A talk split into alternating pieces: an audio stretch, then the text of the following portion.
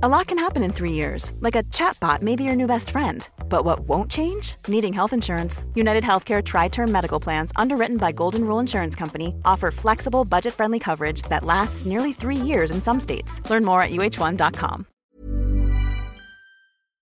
Hey, everybody, it's uh, Jeremy, and we are on week three of our Intercepted membership campaign. Uh, we continue to be blown away by the level of support that so many of you, our listeners, uh, have offered us to uh, keep this show going strong, to keep it on the air, and to keep it free for the vast majority of people uh, who listen to this program. More than 1,300 people have already become sustaining members of this show, sustaining members of the Intercepted podcast. Uh, we have some fantastic thank you gifts uh, including laptop stickers, intercepted laptop stickers. Uh, one of my favorites is the intercepted hoodie. You also can get digital downloads of all of our uh, cold opens, and we're, we're very proud of the creativity uh, that goes into this show. Uh, our producer, Jack D'Isidoro really working around the clock and, and cutting those uh, cold opens. You can get a digital download of our favorites of all of those uh, show openers. Join the more than 1,300 people who have offered their support to the Intercepted podcast. They become sustaining members of this show. And what that means is that we're going to be able to bring on more staff, uh, expand what we do. We, we want to be able to do intercepted uh, reporting out in the field. Uh, and in order to do that, we we need to uh, increase our staff. We're working on a, a shoestring budget uh, right now, and and with a very skeletal staff. We'd love to be able to bring on some more producers so that uh, we can expand what we do on this program. Uh, as we've said from the beginning, our commitment on this show is to tell the truth, to uh, hold the powerful accountable, and to uh, give voice to the voiceless. If you support that mission, if you appreciate this show, then we ask you to join the more than 1,300 people who have already pledged their support. You can do so by going to theintercept.com slash join. That's theintercept.com slash join. Become a sustaining member of this program and also uh, join the uh, people who are in discussion about the show on our Facebook group, which is simply Intercepted Listeners. I want to thank everyone who has offered their support over these past few weeks. We are blown away and humbled by the amount of support that we've gotten from more than 1,300 people. If you are in a financial position where you can make a monthly donation uh, or maybe a one time donation, uh, we're also looking for people to offer challenge money, meaning that every dollar would be matched uh, for the dollar that you contribute. If somebody, for instance, has $5,000 that they want to uh, contribute to support this program, we could do that as a matching fund so that dollar for dollar, we would challenge other intercepted listeners to match your contribution, and that would double the money that we have available uh, during this fundraising drive. Let us know that you're there. Let us know that you support this program and that you want it to keep going strong. Join the more than 1,300 people who've already done so at theintercept.com slash join. We have a really special show coming up for you. We did a live taping in Toronto, Canada, and let's get on with it. Let's give it up for Intercepted.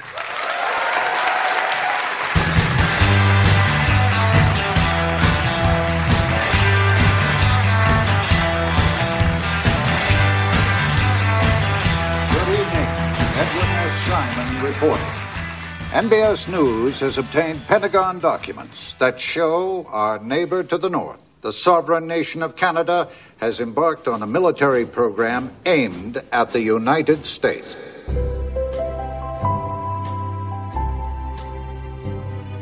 Prime Minister Justin Trudeau is on a suicide mission for himself and for his regime. The United States has great strength and patience.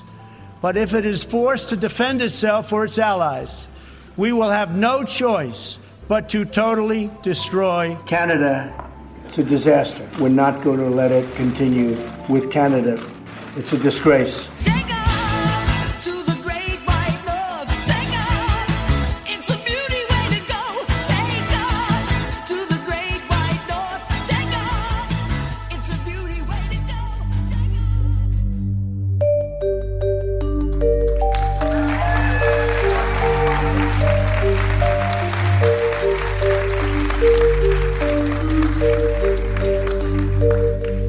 This is Intercepted.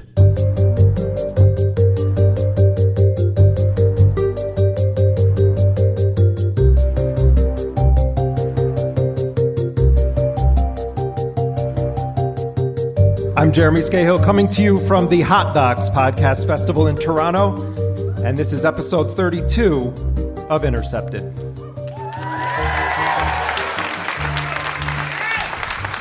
All right, as you uh, listening at home or in your devices wired to everyone's head, you can hear that we have a fantastic live audience here in Toronto, Canada, at the Hot Docs Theatre.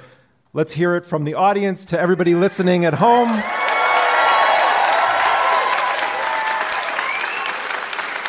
we have an incredible, uh, incredible lineup of guests, and part of what I, I, was trying to conceive of this show as kind of uh, an educational session for people in the United States about some of the stories in Canada that don't often make it onto our news media, and we have Desmond Cole in the house tonight.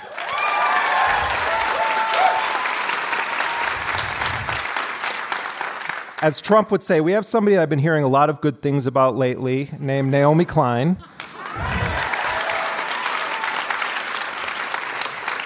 We have the hip hop artist formerly known as the Narcicyst, now just Narcy, who's going to be performing for us and joining us. Before we get started, I, I want to just say a few words about the state of the United States and the world in this Trump moment. As many of you know, we have this uh, very colorful president. Uh, actually, just one color, he's orange, but. Um, uh, but he is a very dangerous individual on a number of levels. We have the threat uh, that Trump keeps tweeting and, and stating of wiping the country of North Korea off the map. It's a country of 25 million people. Trump just uh, stripped the ability of uh, millions of poor people in the United States to have health care. They are trying to take away access to uh, abortion um, from women because his vice president, Mike Pence, is a theoconservative. He is a Christian jihadist who is a Christian supremacist. And actually, he does call his wife mother, uh, Mike Pence. And within this administration, you have some very sophisticated neocons that believe in the redrawing of maps, combined then with a predator toward women who is a reality show host, who is one of the thinnest skinned humans walking the, the planet. And that combination, this is not just, oh, it's so funny, look at this stupid thing that Trump uh, said recently or tweeted recently. Uh, there's a lot of that, and, and it would be easy to get sucked into the vortex of just laughing our way through the misery. Uh, but the stakes are so high uh, for every country in the world.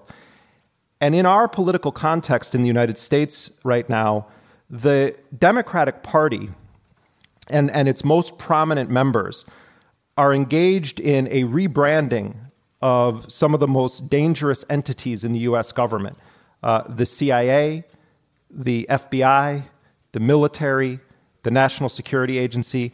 The Democrats are doubling and tripling down on this idea that the deep state or these intelligence entities or the military is going to protect the republic from Trump. At the same time, you have Trump, who has no political experience, has no idea how the Congress works. In fact, I want a reporter sometime to ask Trump to name any amendment to the US Constitution except the Second Amendment and describe what it says. Because I actually think he probably would misstate the First Amendment. He would know it's something about speech, but I guarantee you he doesn't understand that it's restricting the government from going after the freedom of speech of the, the citizens. Second Amendment, of course, is the one that makes us a country of gun nuts. None of the other amendments that have to do with you know uh, uh, search and seizure or your, you know the, he may he may know about taking the fifth, you know because he may have to do that at some point. Um, but you have this guy who truly does seem on some levels to be an imbecile and is not uh, engaged in any sort of effective oversight from the executive branch of these entities, the CIA, the FBI, etc. He'll criticize the FBI because they're investigating him.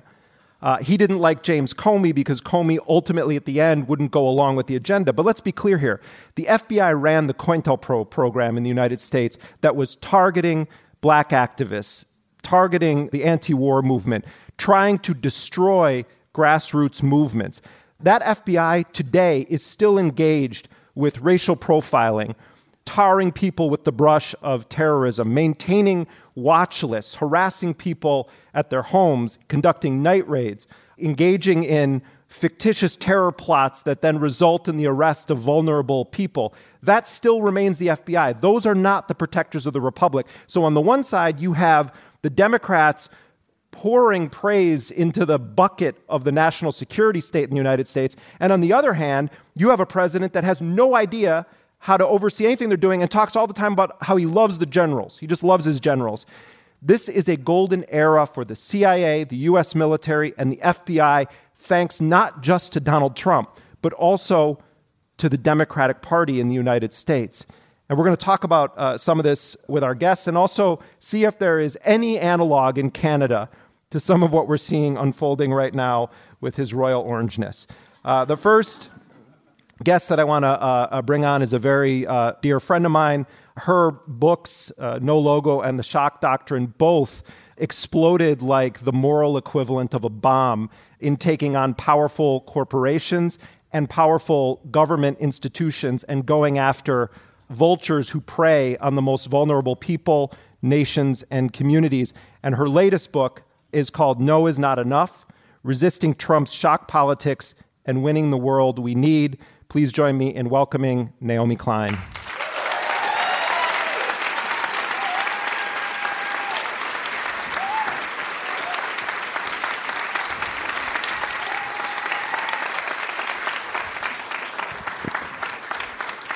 We had wanted Chelsea Manning to be here, but the Canadian government will not allow her to come in uh, to Canada I want to begin by welcoming Naomi Klein, who is speaking out in an effort to try to uh, get Trudeau to change that policy so that Chelsea Manning can come here. But first, welcome to Intercepted. Thank you, Jeremy, and welcome to my hometown. It's so great to have you here. Yeah.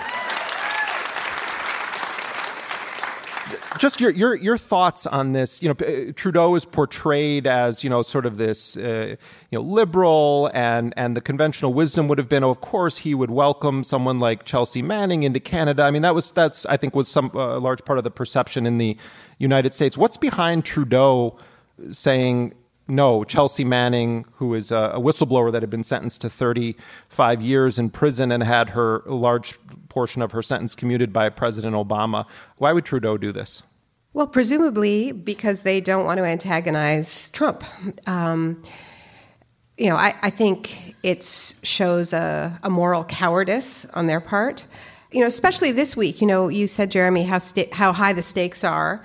They seem to get higher every week. But you know, for us as Canadians watching Justin Trudeau just sit quietly by as Trump threatens to pull licenses from broadcasters. Meanwhile, he seems to think that flirting with Ivanka Trump is a foreign policy.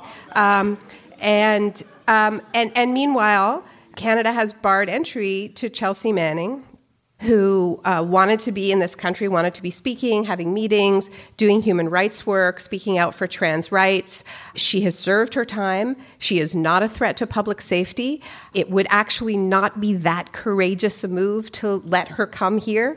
Obama determined that she deserved her freedom, and that freedom should include coming to Canada and speaking on stages like this. So I think it's to our great shame that she was not invited here. But I think for Canadians, it's not all that shocking, right, from what we have seen from this government, which is a lot of memes, right?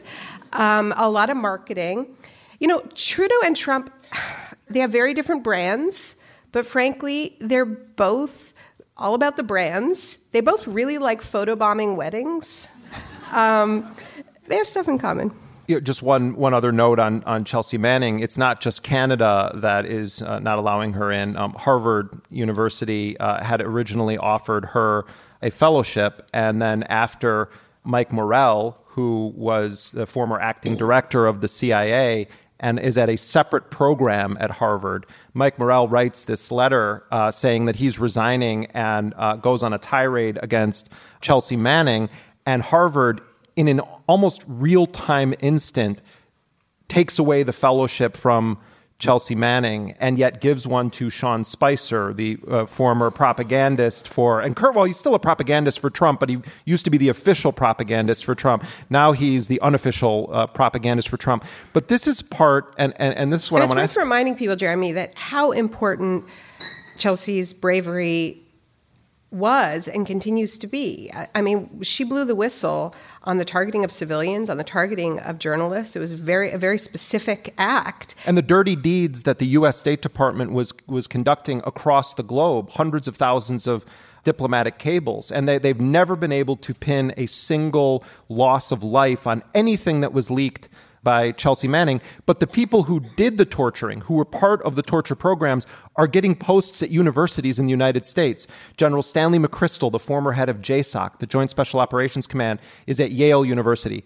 John Brennan, uh, former head of the CIA and an apologist for the torture program and, and, career CIA, uh, is at both the University of Texas and Fordham. Admiral William McRaven, another JSOC commander, runs the University of Texas system. David Petraeus. The list goes on and on and on. So you expose torture, you get disinvited from the elite university, you but it. you commit torture, and it's like, welcome on board the faculty. The staff lounge is over there, General. Yeah, and Harvard apologizes for momentarily acting in good conscience um, and, and, and with morality. Um, and it's extraordinary, right? Uh, my understanding is that the reason why Chelsea has not been allowed to travel to, to Canada is because they said that if she had committed these acts in Canada would be treason, right? You know, for me, this is particularly painful because this was not treason. This was an act of tremendous courage, of whistleblowing, of war resistance. And I think it's worth remembering that Trudeau's father, who I don't want to hold up as this absolute hero, but he did say that Canada should be a refuge from militarism, that Canada should be a refuge of militarism. He said that during the Vietnam War, and it was under that banner that thousands of Vietnam War resistors were able to come to this country, including my parents. Um, so. So things are getting less courageous with time. And I think it's a reminder that we do have options. You know, I think a lot of Canadians are accepting this idea that all we can do is just roll over in the face of the kind of atrocities that we're seeing from the Trump administration because we're so weak. But it wasn't always this way. Well, and also in the world that we live in right now and the nature of technology and warfare, Canada cannot say that its hands are clean of the bloodletting that the U.S. is engaged in around the world. Uh, I saw the recent reports of Canadian military assistance and support going to Saudi Arabia. Um, you know, Saudi Arabia is in the process of obliterating the nation of Yemen. It is one of the most anti democratic nations in the world, and it is being militarily supported by Trudeau's government, um, by, by Canada. Canada tor- you know, participated in the U.S. kidnapping and torture of Maher Arar at JFK Airport and never really has fully, uh, no one's been ever held fully accountable uh, for the, the kidnapping and torture of Maher Arar. Canada is deeply involved with American wars across the globe through these various partnerships with the NSA, with the U.S. military. And just because Canadian boots are not on the ground doesn't mean that uh, the the blood of people across the world isn't on the Canadian government's hands as well. And the boots the boots are often on the ground, as they were in Afghanistan. And you know, even the example that I cited, which is you know an example I think that as Canadians we should be proud of. It's not a complete story because Canada was producing and exporting massive amounts of Agent Orange, even as we were claiming, well, you know, we're not we're not participating in this war. So Canada's record is, um, you know, Canada's marketing pretty consistently doesn't live up. I want to uh, uh, bring another guest into this um, conversation. Uh, I know that to this crowd here, our next guest is a household name for those of you following along uh, at home.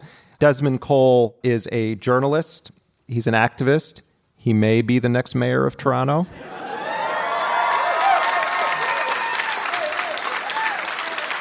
Desmond Cole, come on up and, uh, and join us here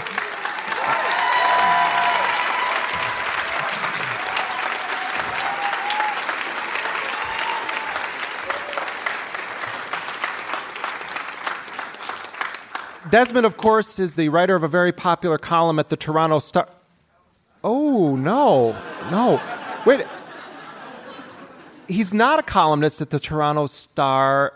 Desmond, first, welcome to Intercepted. And why aren't you, why aren't you a columnist at the Toronto Star? Yeah, welcome indeed. I left. I quit. And I quit because I staged a political protest at a police services board meeting, the police oversight for our city police force. I staged a protest in April.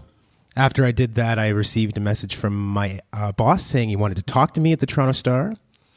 I went in to talk to him, and he said that the protest that I had staged was against the Toronto Star's rules for all writers, including freelance columnists like myself. They did not say they were going to have any consequence for what I did. They did not even say what the consequence would be if I did it again. The piece of paper that was printed out for me helpfully by my boss at the time, Andrew Phillips, stated that you can be fired for these things. So the message, Canadian style, was very clear. It, this is how we say shut up in Canadian. and I didn't want to be told to shut up. I was very proud to write for a year and a half for The Star. I think I did some good work there. I know I definitely brought a big following to their newspaper, but I won't be bullied for standing up for myself and other black people in this country, so I left.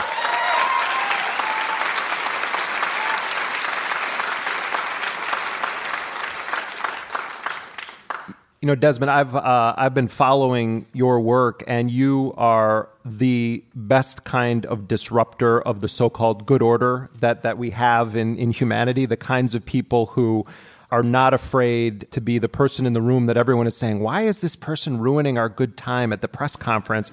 Um, and and, it's and I think it's the- never it's never a good time though. There's a funny thing, right? You see them sitting sour faced at these police services board meetings, like they don't even want to be there, and then they act angry when you bring a little spice to the thing. You know? And so for, for people that, that, that don't know the inside joke here uh, between you and the and the audience about uh, about Canadian media, uh, there's a very serious issue that is at the core of why you're doing this, um, and I think that this may come as news to a lot of people in the United States that in Canada there are similar conditions faced by black and brown people in this country with law enforcement, with the police, with surveillance, with lack of accountability when people are assaulted uh, wrongly. One of the cases that actually resulted in not an officer's arrest, but your arrest happened this July when you disrupted one of these meetings. And I, I want to give you an opportunity to explain to everyone the case that uh, spurred you to disrupt this meeting and what happened when you were elect, uh, arrest, elected. we're we're going to get to that in a minute, tr- trust me. Uh, when, when you were arrested. So, so lay that out, Desmond. When I got arrested, I get arrested a lot at police headquarters. So, oh, by the way, for everybody listening in America, in Toronto, the police oversight meets inside the police headquarters. It's really interesting. Um, and then it's really easy to arrest Don't you. give when you're Trump there. any ideas. Yeah, I know, right? Uh, I want to get to that theme later, though, that Americans could actually and do learn a lot about how to repress people from us, because that's that's how we flip the script, right? That's that's what's really going on a lot of the time. But when I got arrested in April, I was protesting a police practice called carding. We colloquially have given it that name in the communities because it's like, where's your ID card? So it's police officers in our country, in the province of Ontario here, and in uh, Toronto and everywhere in the surrounding Toronto area. It's the practice of police officers stopping people who, according to them, are not suspected of any crime. There's no probable cause here. There's no, uh, we saw you doing this or that. Stopping these individuals and requesting that they give identification, carding, and then taking that information and storing it in police databases. This this activity really started to ramp up after what's colloquially called the summer of the gun in Toronto in 2005, where the strategy was there's a lot of shootings happening. There were a couple that were quite fatal, a lot of casualties. And the response from police in Toronto was let's flood these areas with police. Let's have the police presence off the charts. And these are mainly areas where black and brown people in the city of Toronto live. This turned into a practice of, well, now that we're here, let's start mass collecting information and keeping it so that we know who it's like all about the gangs, right? So the gang members need to be tracked. So if we know who their sister is, if we know who their best friend is, heck, if we know who is around them in kind of this sphere that we can create like wire style where we have the the pictures posted up on the board, then we can get to these folks. Now, you suck up all of that information and you get people who have absolutely nothing to do with the minuscule group of so-called gang members that you claim that you're going after. In Toronto, you ask police, how many gang members are there in Toronto? Oh, about 2 or 3,000. But how many people have been carded? The police collected about 1.2 million of these contact cards in span of i believe three years when this practice was at its height. Like are you going into baby strollers? Like who are you asking for identification? What data is included on those cards? Well, uh, everything collected under carding including your name your obviously your your physical stats how much do you weigh how tall are you? But then we get into the stuff like your associations. So they actually had a section on this form that said young person information, where they knowingly documented the information of minors, including whether or not their parents were married or divorced. And I believe that that particular field was again this idea of we can track your parents' last names. If your parents have different last names, we know everything about you, right? They're doing this to children, but they're primarily doing this to young black men in the city of Toronto. There's lots of groups who are being overrepresented in this activity people with disabilities, people with mental health issues, indigenous people in the city of Toronto, people generally living in poor neighborhoods, racialized people of different backgrounds, but black men. Black men, there are estimates and uh, stats from the Toronto Star that in some neighborhoods, you would have actually collected more contact cards than there are black men in the neighborhood between ages of about 18 and 35. So we're all in these databases. Our current mayor promised, after supporting this effort for years, promised that he was going to fix things. He referenced my name the day that he said he had changed his mind. And I went and stood up in April because that practice continues in an altered form, in an altered way, and the police still have in their possession years and years of data on innocent people who they can then refer back to this information at any time for God knows what. And we know that people have lost job opportunities over these kinds of information being shared through background checks for employment and things like this. We know that people have been turned down opportunities at school because they want to work with a vulnerable sector. And again, this information comes up. And it's like, we didn't say you did anything criminal, but just to be safe, now that we have all this documentation about you, we say no. I've written stories about it, people who lost their jobs this way. I protested in April because that was going on. It hasn't stopped. Our media is asleep. Stalling tactics really, really work in this city and in this province and in this country, as they do everywhere. And when you say you're going to do something and it doesn't affect a great many people's lives who have power and authority, they just believe you and let, let it go. And then months later, when you see me with my fist up in the police station, people are like, well, what's he on about? That's why I protested in April. I protested in July and got arrested for real. I, I only got escorted out by four armed police officers in April. I got arrested in July because July was the first police services board meeting after one of the most appalling discoveries of police collusion over an incident of brutality that we've ever seen in this city a young man by the name of Dafonte Miller, 19 years old, is going through the neighborhood of Whitby, Ontario, a suburb of Toronto, with two friends on an evening in December. They walk by the residence of a senior Toronto uh, police sergeant. I, I, don't know if he's sergeant, senior Toronto police official. Let me put him that way. This official works in the Toronto Police Service. His house is in Whitby, and his job, among others, is to make sure that if somebody hurts a member of the public who is a police officer or is believed to have hurt a member of the public, his job as a Toronto police officer is he calls the provincial oversight and they start investigating. So these three boys are walking by that police officer's house. His son, who is also a police officer, and his other son are sitting in the garage. These two white men, seeing these three black kids walking by them, start asking a whole bunch of questions about where they're going. Uh, this man is a cop, but he's off duty.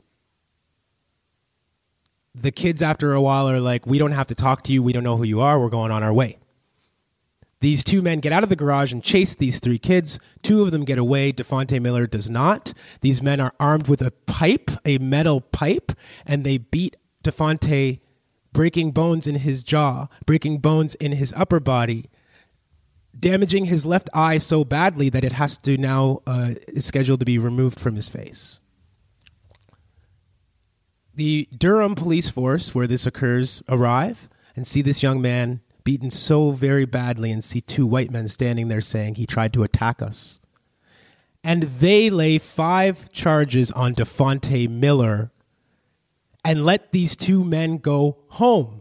The Toronto police were alerted by the Durham police that night, and they let this man, Michael Theriault, go back into the streets of Scarborough to police a neighborhood full of black people and gave him his gun and said, Go. And it was only seven months later after Dafonte Miller's lawyer contacted the oversight because, circling back to the dad whose house this all happened in front of, somehow Toronto police didn't call the SIU, the oversight, to say the police officer hurt someone and you need to investigate. Somehow the father of these two young men who were involved in this crime, who have now been charged and the charges on Dafonte dropped, somehow he and his colleagues didn't alert the oversight. And of course, now there are allegations that the father was actively involved in covering up his son's crime. Surprise, surprise. So I got arrested because it occurs to me that you can call me a journalist, you can call me an activist. These distractive conversations, like, uh, so that we don't have to get to the issue. I don't care what you call me. Someone has to stand up when in July, after we learned that, the Police Services Board in Toronto has a meeting, and that's not on the agenda. And that's why I went there knowing that I would probably get arrested, and I was. And I was told you're trespassing on a public property. And if you come back to the public property, we will arrest you again. And I said, Here are my hands. Put the cuffs on me if you need to, and I will be back. And I was back in August with 150 people, and it was interesting how I walked in the door. But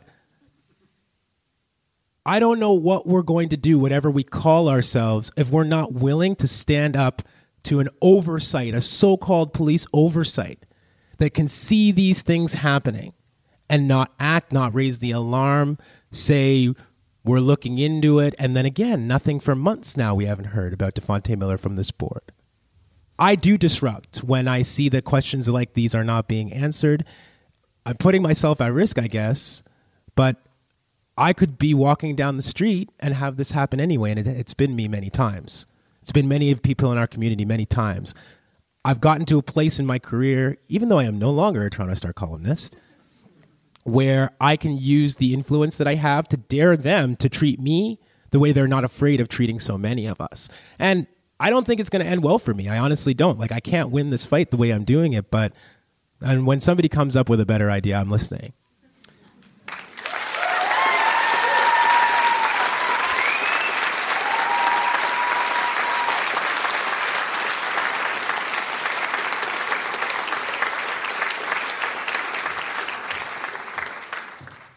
We're going to be joined uh, by the musical artist that is now going to make his words known in a different kind of a way. His name is Narcy.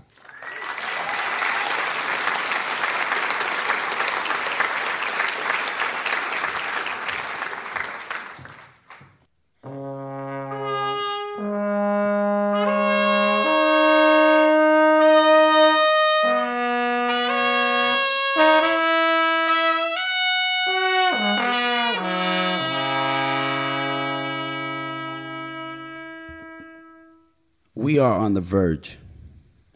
In the middle of the ocean, hurricanes and trumpets. It blew away the masters sipping teas with their subjects. Humankind by design, what a natural disaster. Ask the queen on my bill, could we end this any faster? The internet and their profits versus the ignorance of our prophets. Live climate algorithm and algorithm couldn't stop it. No matter what you say, couldn't top it with a toupee or how big the circle crop as Agent Orange is in office. As Colin took a knee, men strapped our sons with explosives sent our children to the sea, floating to the shore to be free. How can I raise my children like this? White sheets should never tell anyone how to be. A Saudi Arabian woman should do as she please so she could skirt to the promised land, my G's. I am on the verge. People will love to hate. Record executives told me to be safe. Educational institutions try to put me in my place. Corporations keep telling me I'm late. Creepy rich white men in power keep getting caught on tape. Too many officers kill black men and beat the case. Rappers and politicians keep lying and escape. Fuck guns. What happened to throwing a pie in his face?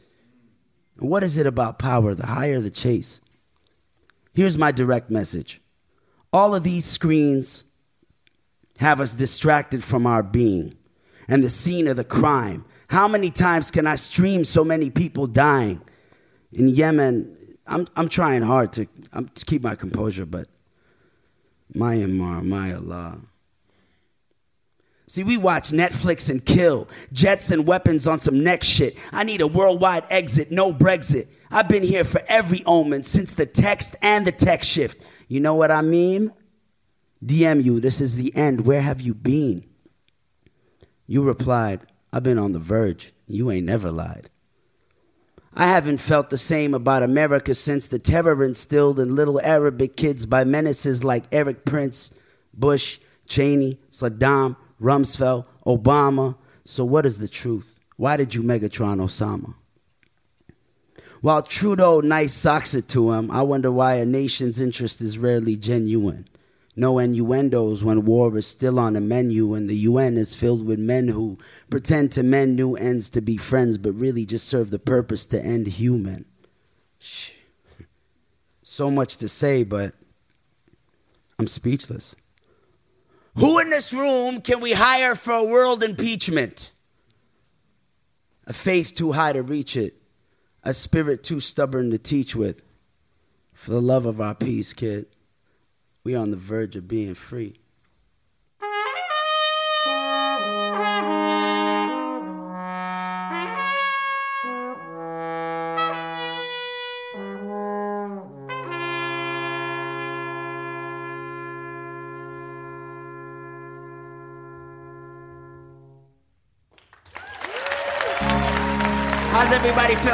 Some noise for the intercept, everybody. Make some noise. Naomi Klein, Desmond Cole, Jeremy Scahill. My name is Yassin. I'm a Montrealer. Uh, it's good to be in Toronto tonight, and uh, I believe in a better world. You know, I recently had children, and uh, I have no choice but to believe in a better world, as hard as it may be. A world war free. We appreciate your eyes and your ears and your hearts and your time for being with us. This next song is called Free One Day.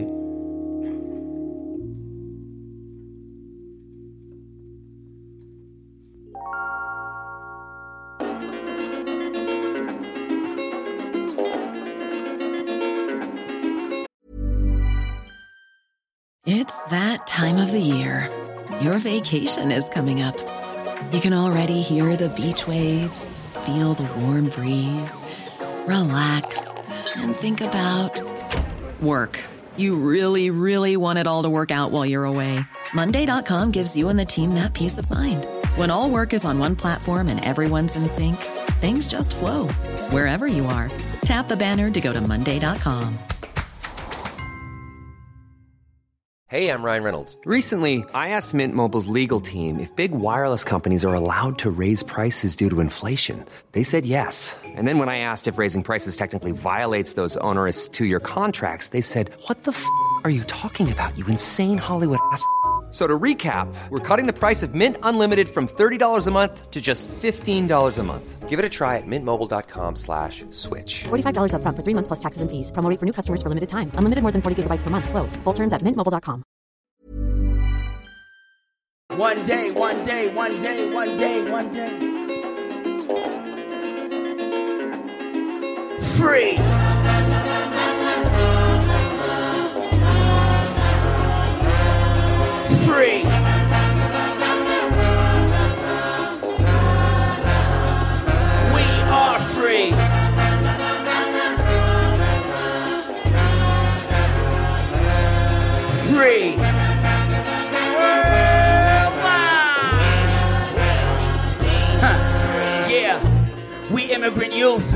North American roots, supernatural proof, international truth.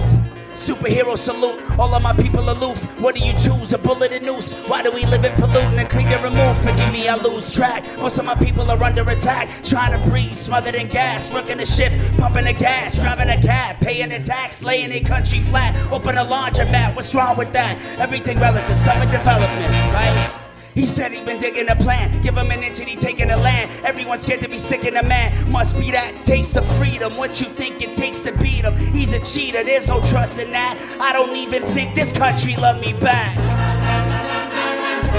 So I believe free for our children's children's children. One day we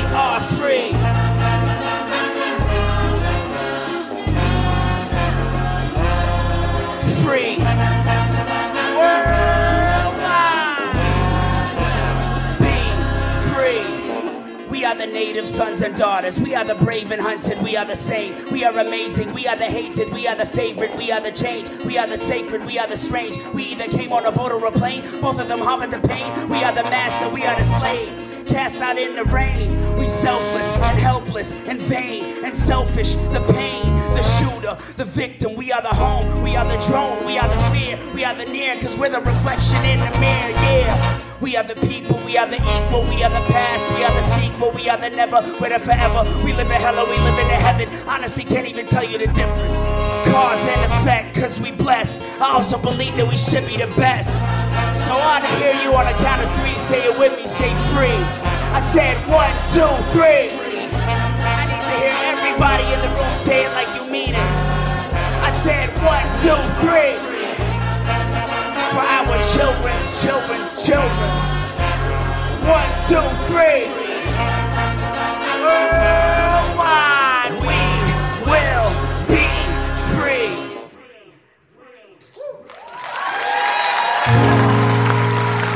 We are the native sons and daughters. We are the brave and hunted because we aren't the same. We are amazing. We are the hated. We are the favorite because we are the change. And we either came here on a boat or a plane, and both of those harbored the pain. We are the master. We are the slave.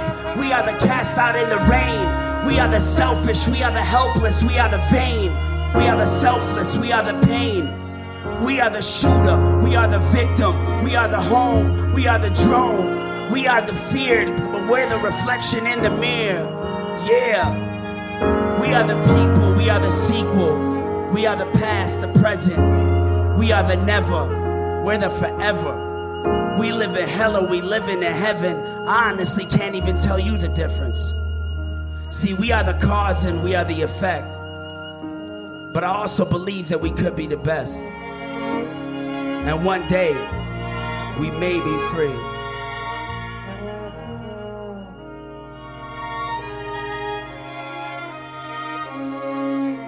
Thank you, guys.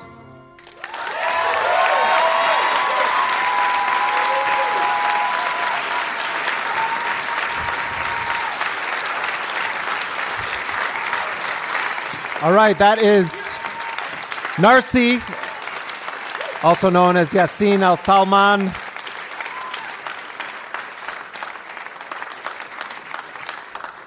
In addition to being a hip hop artist, uh, Narcy is also spearheading a multimedia effort that's a collective called The Medium. He also, in his spare time, uh, is a professor at Concordia uh, University. And uh, he's a Juno nominated music video director, um, and he uh, there's an amazing uh, video. It's one of my favorite semi current videos uh, that uh, Narcy directed that features a tribe called Red and Yasin Bey Mos Def. Uh, and it's some of the most brilliant uh, storytelling through uh, music and visuals that I've I've seen of late. And so, you know, big gratitude to you for the work that Thank you've done. You, man. Thank you. Big gratitude to you, man. And and welcome to Intercepted. Thank you for having me. so I, I want to ask you about the different worlds that you kind of straddle: uh, the academic world, hip hop world, but also navigating life in a post 9/11 world and in a in an environment where uh, Muslims, Arabs, like Desmond was talking about with situation of of black people in Canada right now uh, with the carding, you also live an existence where you too are a target, uh, regardless of which side of the border you're on uh, between Canada and the United States. Can you talk about the navigation of those worlds and the struggles? I just shave my beard wherever I go so I don't get in trouble. But I mean, I think that it's necessary to hit on all angles, which is one of the main reasons why we put the collective together. Everybody in the collective comes together like Voltron. We all do something different. So together, it's the whole gamut of, of creation, right? But as an artist, I started in 2001 with a group called Euphrates, with three Iraqis that came to Canada around the same time. And I was studying political science. And then 9 11 happened, and I got really disillusioned with the department. So I started doing communication studies, and we all went into that department and started recording late night. And when the music really picked up, obviously, you know, being Iraqi and the war, they started covering us a lot more in Canadian media. But it was really like, these are the safe. Look at these Iraqis. Look, they can make music. You know, it wasn't like uh, it wasn't a, a, dissection of the music. It was the story, right? Um, so then when I started going to the states, obviously I've been detained at borders. I've done a video about it. It's it's a it's a very regular occurrence in our community. But what blows my mind is that wherever I land, and once I get out of that border office, an Arab guy or an African guy picks me up and takes me to the next location. And you walk out the cinema, they're selling falafel. It's like we're everywhere. You know, you can't really catch us anymore. Um, so like uh I just navigate it, man. I mean, it's really become a part of what I do, right? And uh, just let it inform the work. And the way you give it back to people is to coat it with a bit of humor or sarcasm for people to go, oh, oh that's kind of, you know, like to, to feel weird about how they feel, right? Well, we, we premiered a, a Narcy track on our podcast earlier this year uh, about. That's what got him fired, by the way. That's what I Yeah, that's why Steve Bannon is no longer in the White House. Um, uh, and you can you can check that out too on the, on the podcast uh, website. That was a, a, big hit with our with our audience too. And we'll, we'll, let, us just say, for purposes of this discussion, you're the one that forced Steve Bannon out of the out of the White House. Let's see who comes after him though, and if they're any better or worse. Um, Right now, you have uh, Donald Trump saying that uh, you know he's in the process of destroying ISIS. Mm. Uh, your native country of Iraq is being uh, parts of it are being obliterated uh, in the in the U.S. Uh, led war that's supposedly against ISIS. you also have sectarian groups that have been empowered by the post U.S. invasion realities in Iraq uh, that are also acting like murderous thugs and and and uh, and sort of you know gangsters, and some of them built up by the United States. We have the massive outpouring of refugees, people fleeing their uh, their home countries and trying to make their way to Europe or other places where they feel that they can have safety. When you watch what's happened to Iraq from the Saddam era, where the U.S. was selling him weapons when he was at his most brutal, to the uh, sanctions imposed by Clinton, you know, that was economic warfare against the people of Iraq, to then the invasion and occupation, and then the encouraging of sectarian division, and now uh, this war with no heroes, no good guys that the U.S. is continuing to pour fire on. It's it seems like no end in sight. But what is it like as for you as you watch this? What what are you paying attention to? What are the feelings that it stirs up in you. I'm sure a lot of diaspora people are, are feeling like hopeless. Well, you know, back when I believed in the Illuminati, you know, I used to do a lot of research um, when the internet was slower. and um,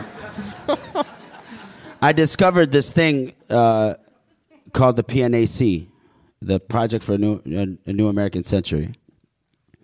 And back then, you know, you look at the map and the way they drew out the Arab world and, and all these plans that they had for the Arab world, which felt very far fetched at the time, right? But then as you as you watch the last decade and a half pass by, it became a reality, right? They just did it really slowly and like, you know, took their time with it, changed faces, put on different gloves and so at first it felt like a whirlwind of uh, emotions, right? It's anger, sadness, uh, you want justice, and, and then as as I got older, I realized like that you know this might just be some sort of a universal karmic moment. Like our region had its time during the Mesopotamian era, and you know, and they weren't great either. But like maybe we're just watching this change happening in the region slowly. But now, as I you know, as as I watch it now, everything is gone. What's what do we have left besides the Gulf? And why is the Gulf still there? You know, you got to ask yourself these questions. It's a lot to process. So I try to just know that you know there's a bigger plan and it's like a 20, 30 year plan and we're watching it unfold slowly and to not jump on every boat that passes by and just really inform myself from people on the ground, journalists, creatives on the grounds, filmmakers on the ground, like what is really happening back home? How can we get involved and really just hand to hand with kids and help kids that need surgery and you know that's really all we can do at this point. It's just been a 30 year war, you know. Naomi, you've um, uh, you you wrote an, an excellent article as you first started covering Iraq called Baghdad Year Zero, and you were talking about just to echo some of what Yassin is saying these economic neoliberal policies merging together uh, with war profiteering with that neoconservative agenda, with the ideas that were laying around from the you know the University of Chicago uh, school of thought about these issues. As you look back now on when you first embarked on covering Iraq and looking at what the consequences of the U.S. invasion were going to amount to, what's your current analysis of what's happening there? you know, I think having that history is so important, um, especially because, and this is something you've talked about recently on the show, is the way in which some of the architects of the project for a new American century have now reinvented themselves as never Trumpers and have been embraced by liberal elites in the United States, um, including the proud Canadian um, David Frum, mm-hmm, who gave wow. us the Axis of Evil speech. Who gave us the Axis of Evil speech, and we are in we are in their architecture, right? I mean, who you know whether it's North Korea, you know, or Iraq. And I think we need to remember that because there is this incredible ahistorical narrative that everything in, around Trump reinforces this idea of exceptionalism, right? Which is in some way why he is the perfect American president, right? You know, I because this is a country that stands for exceptionalism and impunity through wealth and power. And isn't that Donald Trump's brand? And there is this way in which it's they're a perfect fit right? I have impunity on my mind right now, you know? And I feel like it's the crime that unites all crimes, whether it's sexual abuse of women and harassment, whether it is theft of indigenous lands, whether it is the mercenary armies that you write about, Jeremy. I mean, it is all about these mostly men who believe that because of their sheer brute force and wealth and maybe their celebrity, they get to grab whoever, wherever, whatever they want, you know? Um, in Donald Trump, you know, he talks about grabbing women's pussies. He also talks about how we should have grabbed Iraq's oil, you know? Um, and I guess for me, when I look at this, when I look at my earlier work on Iraq, one of the things that I think we didn't concentrate enough on was the climate implications of all of this, right? We knew it was a war that had a lot to do with oil. We knew Iraq wouldn't have been invaded if their, um, you know, major export was asparagus. Who said that? Was it Greenspan? Right. I mean, they always admit it after the fact, right? But I think what's happening now in the region is that we see so clearly, or we should see so clearly, right? We live in this era of overlapping and intersecting crises. We can't pry them apart, right? And the major driver of militarism around the world has been the quest for fossil fuels in the modern era. And that is the major driver of climate change. And now we have this cruel irony that the area that has been looted for its fossil fuels also happens to be one of the driest areas on Earth, right? So now we have the added layer of the climate change kicking in that is the impact of stealing all that oil. Um, and so that becomes a driver or an accelerant, right? It's not the reason for civil war in Syria, but it certainly was an accelerant having a million and a half people on the move in the in, in the midst of a, a historic drought. Uh, Desmond, you you mentioned before uh, before the break um, that the United States also has learned lessons uh, from Canada in some of the ways that it operates at home and around the world. What what did you mean by that? I mean, I really agreed with Naomi's earlier comments about the branding and about how um, we are all about creating this image of ourselves. It's almost, it is a meme, it's a stereotype, it's a joke. But then there are so many like um, really sinister things that are going on underneath. And I guess when I think about that, I just think of like the way that Canada and the United States over the years have traded strategies for repressing black people, strategies for repressing indigenous people. That this isn't just like a, and not just America. So, like, where did South Africa get its ideas around apartheid? By looking at the way that we had segregated and created residential schools for and dispossessed indigenous peoples here of their land and saying we can use these kinds of ideas. Canada is not this puppy dog that everybody wants to pretend that it is. It's not this. It's weird to have kind of one of your symbols of your country be like this big burly white guy who's a police officer. But like we've managed to turn even that into this like charming, cute, you know, like the Mounties are this symbol of something of a joke when they cleared this land of indigenous peoples who were here before them so I just think that there's an exchange. Maybe it's clearer to say that there's an exchange of all of these ideas and colonialism and white supremacy going on between Canada, the United States, Britain, Israel, Australia. You know, when we talk about our immigration stuff that's going on right now, right? Like we are watching things like okay, Muslim ban in the United States, right? And as Naomi said, we're, we're kind of just looking and being like, oh, that's interesting. It's not happening here. Hey, if you're Muslim and you're from Canada, we will exempt you from this horrible person's policies. We won't challenge him on the policy. No, that's not our job. Our job is to, I don't know. But certainly there's the world is going to end if we challenge Donald Trump. That's the idea. That's the underlying idea, no matter who's in power here, is that we don't really have any agency to intervene. And yet, in those moments where we decide to take a completely different track from the United States, like Canada doesn't get blown up. And ICE officials come over to Canada and train our immigration officials about how to intimidate and terrify people in this country.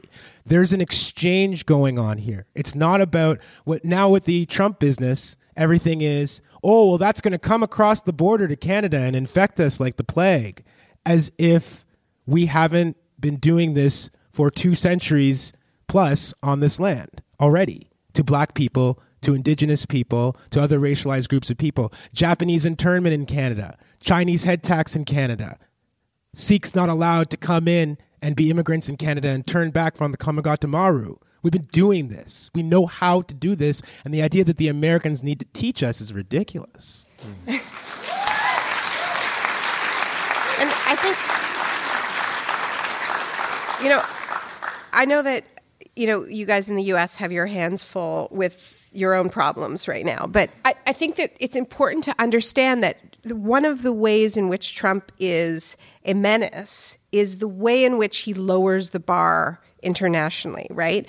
He's so awful that I mean, anybody looks good by comparison. Yeah, right? I mean, anything short of him like actually throwing his own feces at a crowd, it's like he looks mighty presidential. Exactly. So, I mean, you're you're experiencing that in the U.S., but we experience that outside the U.S. as well, right? Where our leaders get away with murder just because they're never going to be as bad as Trump, but that's just not good enough, right? Um, I mean, you see this with Macron. So you know, I've been trying to challenge folks w- where um, you know Michelle Obama had that great line at the at the DNC where she said, "When they go low, we go high." Right? She was talking about tone, and I don't care at all about tone. I could care less, but as you can tell, but um, but I do think that we should be applying that to, not to tone but to deed. That as the U.S. goes rogue, as Washington goes rogue, everywhere these guys don't control, we need to use our maximum power and demand so much more of ourselves and of our governments, right? Um, and whether that's climate change, refugee rights, um, you know, anti-racism, indigenous rights, and also within the U.S., right? In cities and states that Trump does not control, and there are plenty of them. We have to do more, right? And so this is what the way in which I think we need to be really holding the Trudeau government to account. Just being like, sorry, s- sending out a meme that says refugees welcome is not good enough oh, when they're not. But you know, exactly. So that got sent out, and in the wake of all of this panic, I'd say about immigration changes in the United States, Trudeau capitalizes by sending out a message saying, "If you want to come here, you're welcome." So one of the big groups that have been coming here by the hundreds are Haitians who are afraid of provisions about their being able to stay in the United States, which are about to expire. And so Haitians, among others in the world, hear our prime minister's message. You can come here. You can be safe. And they've been coming by the hundreds across the border in a place near Lacolle, Quebec. They've, uh, they've been coming for several weeks now. Not only Haitian immigrants, but many of them Haitians. Little do they know, however, that a moratorium under, that's right, the Harper government that stopped deportations back to Haiti has been lifted by the current government. So Haitians, ironically, are running here thinking that it might be safe because of messages from our prime minister. And you see in the media this idea that, oh, well, they must be uh, spreading false information amongst their communities. No, your prime minister, this is his brand. This is how he sells it, even if he doesn't mean it. Because what's going to happen is Haitians will have a chance to be deported from Canada instead of having a chance to be deported from the United States. That's basically what's going on right now. So, like, this branding exercise is so dangerous. And that's why I resent this light, fluffy, harmless Canada thing that we want to tr- keep trying to do because it's so dangerous.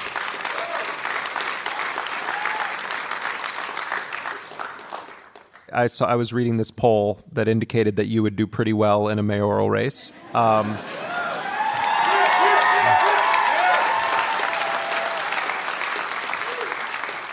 I, I'm not going to be that guy who's going to waste people's time by trying to have a back and forth with you about are you going to run. If you decided to run for mayor, um, what would you run on? What would your platform be? totally hypothetically. Hypothetically. Between me and you and the hundreds of people in this room and the probably hundreds of thousands of your listeners, but only us. Yeah, just us. Because I'm just working on this stuff. I don't know. No, I, I don't want to. I don't want to give you some kind of platform because I honestly don't know. I don't. I don't. What I want to say is, I more mean like what, why why would you do it and what would you be about if you were doing it? I would do it because I would like to. And people have asked, well, why don't you run for council instead of running for mayor, which I'm not that interested in. If I was to do it, it would be to try and challenge the limits of courageous reform in municipal government and just to see what happened. I can't believe how satisfied we are with these one candidate elections where you always have to vote for candidate A and you can never vote for candidate B because candidate C is sitting right here waiting for the two of you to duke it out and sneak up the middle. And the candidate who always gets asked to sit out, Olivia Chow, my friend Karen's son, when she ran for office four years before, a, a woman of color, Chinese woman. Wait two years for Jagmeet Singh, who maybe your listeners have never heard of yet, but he's the new leader of our New Democratic Party, which is the third party in government here. I think a lot of people saw the video uh, where Yes. where he had a, a racist woman that was uh, that was verbally assaulting him, and then but then it, it went all over the place because he said, you know, love love is the way. We love you. I, I actually might get back into that too, but like, because that was that was a thing. That was a thing. That was a thing. But I'm like, just reminding people that that was that was that video. I, That, I'm that they may have saying that in two years, that's what's going to happen to Jagmeet Singh. Is that people are going to say, "Well, you can't vote for Jagmeet Singh because then the conservatives will win." So we always have these situations where Mayor Tory got in that way, where Justin Trudeau uh, benefited from that dynamic, where the so-called centrist candidate is always the only person you can vote for to prevent the worst from happening. Where I want to present a real agenda completely away from all that kind of politics. I want to present an agenda that puts people who are being left behind right now in everywhere. um, um, I want to put them first and I want to see what it would look like. So I'm talking about things like our current mayor can find millions of extra dollars to patch a highway, the Gardiner Expressway, that is crumbling and that is just soak- soaking up more and more of our money every year in repairs. I want to find that same amount of money and say, so we have an upgrade happening to all of our transit right now for accessibility. And it's going very slowly. And I'm wondering if you can pour millions of dollars into a highway that is ultimately going to fall to the ground.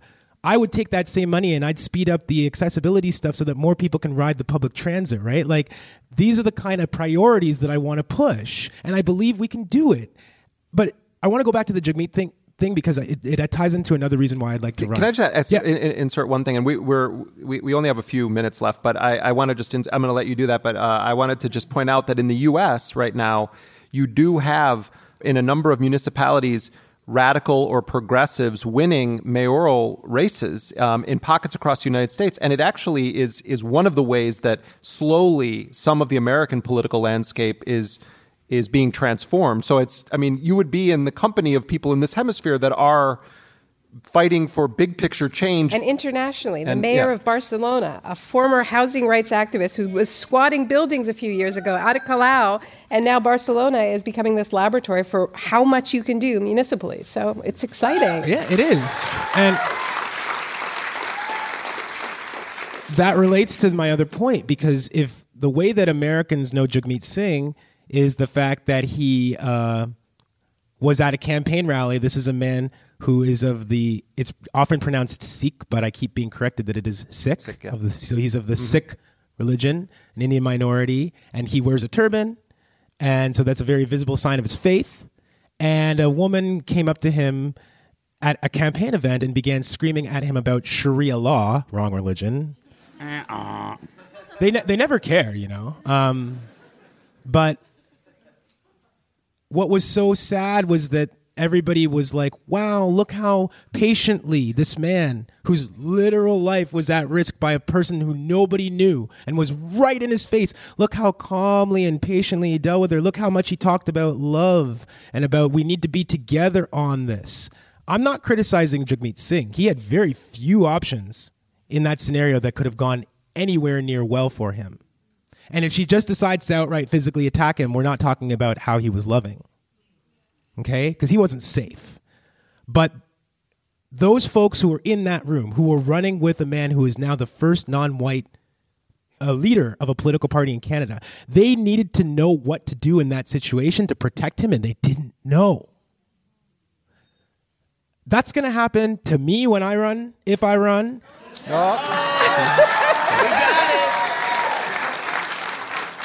just as it happened to Olivia Chow three years ago, people standing up at debates and telling her to go back to China. And I want to run in part to build on all of the grassroots stuff that's happening here in Toronto now that is talking about how we fight back against these repressive forces so that it's not actually about me standing up and putting on a cape. It's actually about having a community, having a set of communities who were all in consultation, we're all in lockstep, we're all going out and supporting each other's messages, supporting all these interwoven causes from climate to transit to racial inequality. We're all walking in lockstep. We're, we're, we're talking, we're chatting, we're, we're checking in with each other, we're protecting each other when somebody comes for one of us. I want to run so that we can start to weave all of those things together in a way that will build something lasting for our city. If I run.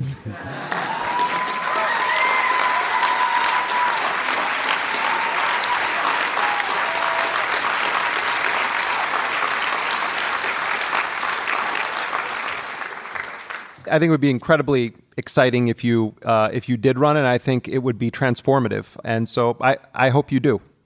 I, I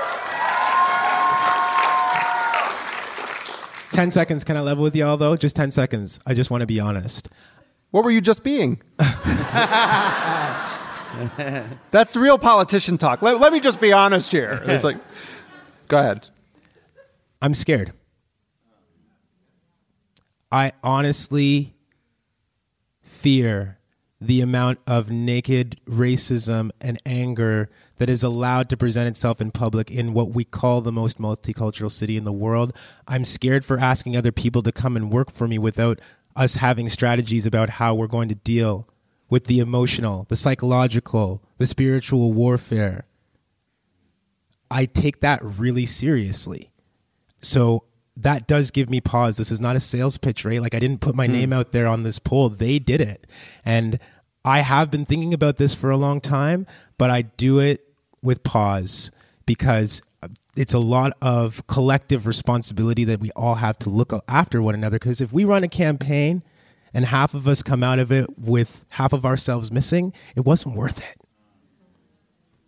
Well, I appreciate your your candor on that, and given all of the work that you're doing, you do know the risk, and you're. You, I've really admired the way that you have put yourself between the police force and their conduct and try to say this is going to stop or you will be held accountable because there aren't many people in many societies around the world that do that and I give you a lot of credit for for being that person here Thank you. in Toronto. Uh, we, we really have to wrap up. I want to give Yassin and Naomi quick moment for um, for closing thoughts. I won't ask Naomi if she's going to run against you for mayor. Um, Don't uh, split we'll, the vote. We'll yeah. we'll we'll, st- we'll start start with Yassin. Just brief brief closing comment. I think just listening to everything we've been talking about, you know, what we're all realizing is that we view nations as separate histories and nations that get deleted as though their history is being deleted and not ours. But really, whether you take the example of Iraq or any other country, it's world history that has been deleted, and our children will inevitably suffer from that. And I think what's happening now in the world and the way power is being exercised and called out and they're just afraid because the so-called minority is now the majority and they can't win. We're bigger than everybody. So come try to get us. We're just going to form together, and it's going to, you can't control it anymore, you know? So, Naomi, brief closing comment. I think when we tell the truth, as you do on the show, and, and uh, as The Intercept is committed to, and don't play party politics, it can feel grim. But the flip side of it is exactly what we're hearing. There is a new spirit out there, a rising spirit out there that is committed to truth telling and is committed to fighting for what we actually want, you know?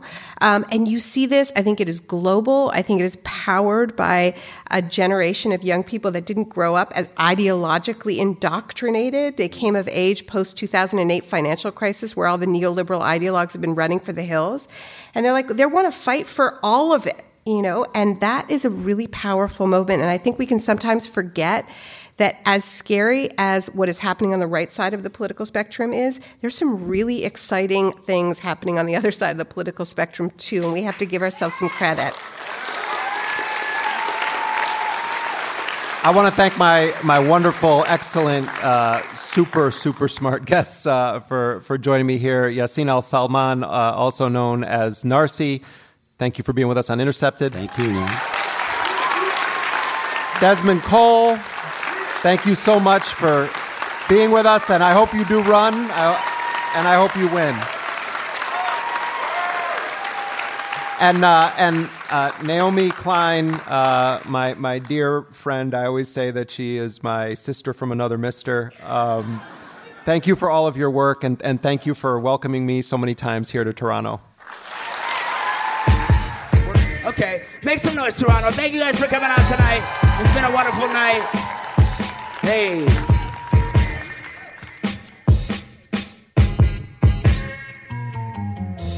Who wanna act loco? Hit him with numerous shots like Popo. Do the black and brown focus slow mo. On the internet, I couldn't find hope. But then again, on a high note, I know that you know that we won't survive when the tide grows. Cause the mind numb and the time come. I know, I know, I know. Bravo, gotta stay focused, man. They got dough. Guns in an open land embargo. I ain't no perfect man, and God no. Gotta go to work, a man, and my broke. Baby, what you need? I'ma feed the babies and feed the frenzy. Act like you don't see me lately. Right before the misery befriend me, then it end me. Huh. Let me put you on a little game. Call, listen to me, I sound the same. Don't become the world you're trying to change.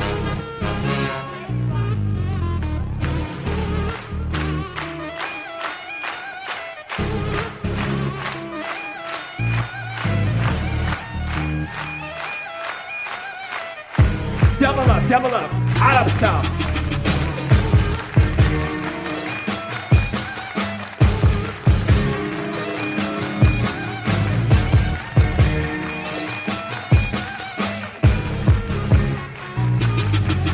Say I know. I know. They know. Because we know. You know? I know. They know. That we know. Listen, all they want is promethazine. Mr. Won't method lean. We steady, steady, pro Philistine. Truth over everything. Yeah, yeah. Baby, baby, let me mansplain it. If I don't like it, I'ma campaign it. I say what I want cause I campaign it. I campaign it. That's realer than real. I'm realer than real. We realer than real. Like Willa Jabril. What on the earth are you feeding these babies? You people are crazy. Your evil is crazy. In the name of the woman that raised me. I know. These men are so lazy. Let me put you on a little game. Don't listen to me if I'm to blame. I become the world I'm trying to change.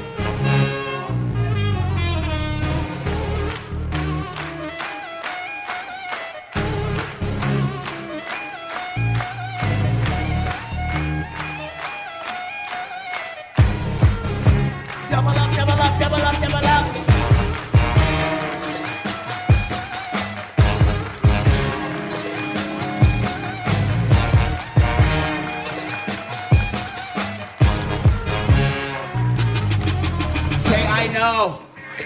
You know. They know. Cause we know. And they know. They don't. We know. Let's go. Make some noise for the intercept, everybody. Thank you.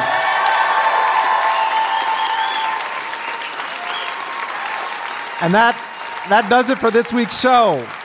Intercepted is a production of First Look Media and The Intercept. We're distributed by Panoply. Our producer is Jack D'Isidoro. Our executive producer is Lital Molad. Rick Kwan, we call him the chef, mixes the show.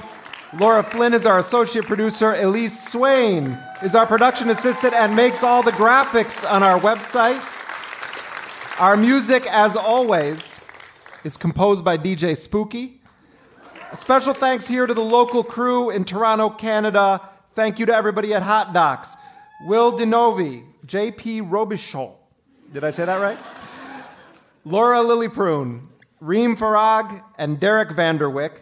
Our musical guests this week were Narcy and an incredible duo here, RJ Sachinthunanthun and Tara Kanagara.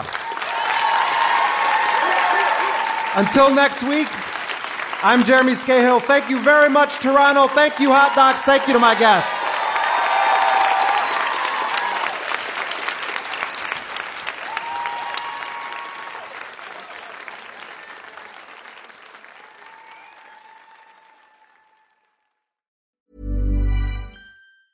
Ever catch yourself eating the same flavorless dinner three days in a row? Dreaming of something better? Well, HelloFresh is your guilt free dream come true, baby. It's me, Keke Palmer. Let's wake up those taste buds with hot, juicy pecan crusted chicken or garlic butter shrimp scampi. Mm. Hello Fresh. Stop dreaming of all the delicious possibilities and dig in at HelloFresh.com. Let's get this dinner party started. Want truly hydrated skin? Meet Osea's Body Care Breakthrough Hyaluronic Body Serum. It's clinically proven to increase hydration by 161%. It's lightweight, fast absorbing, and delivers 24 hours of hydration for silky smooth skin without any sticky afterfeel. Treat your skin to clean vegan skincare from Osea. Get 10% off your first order with code SUMMER at OseaMalibu.com. That's O S E A Malibu.com code SUMMER.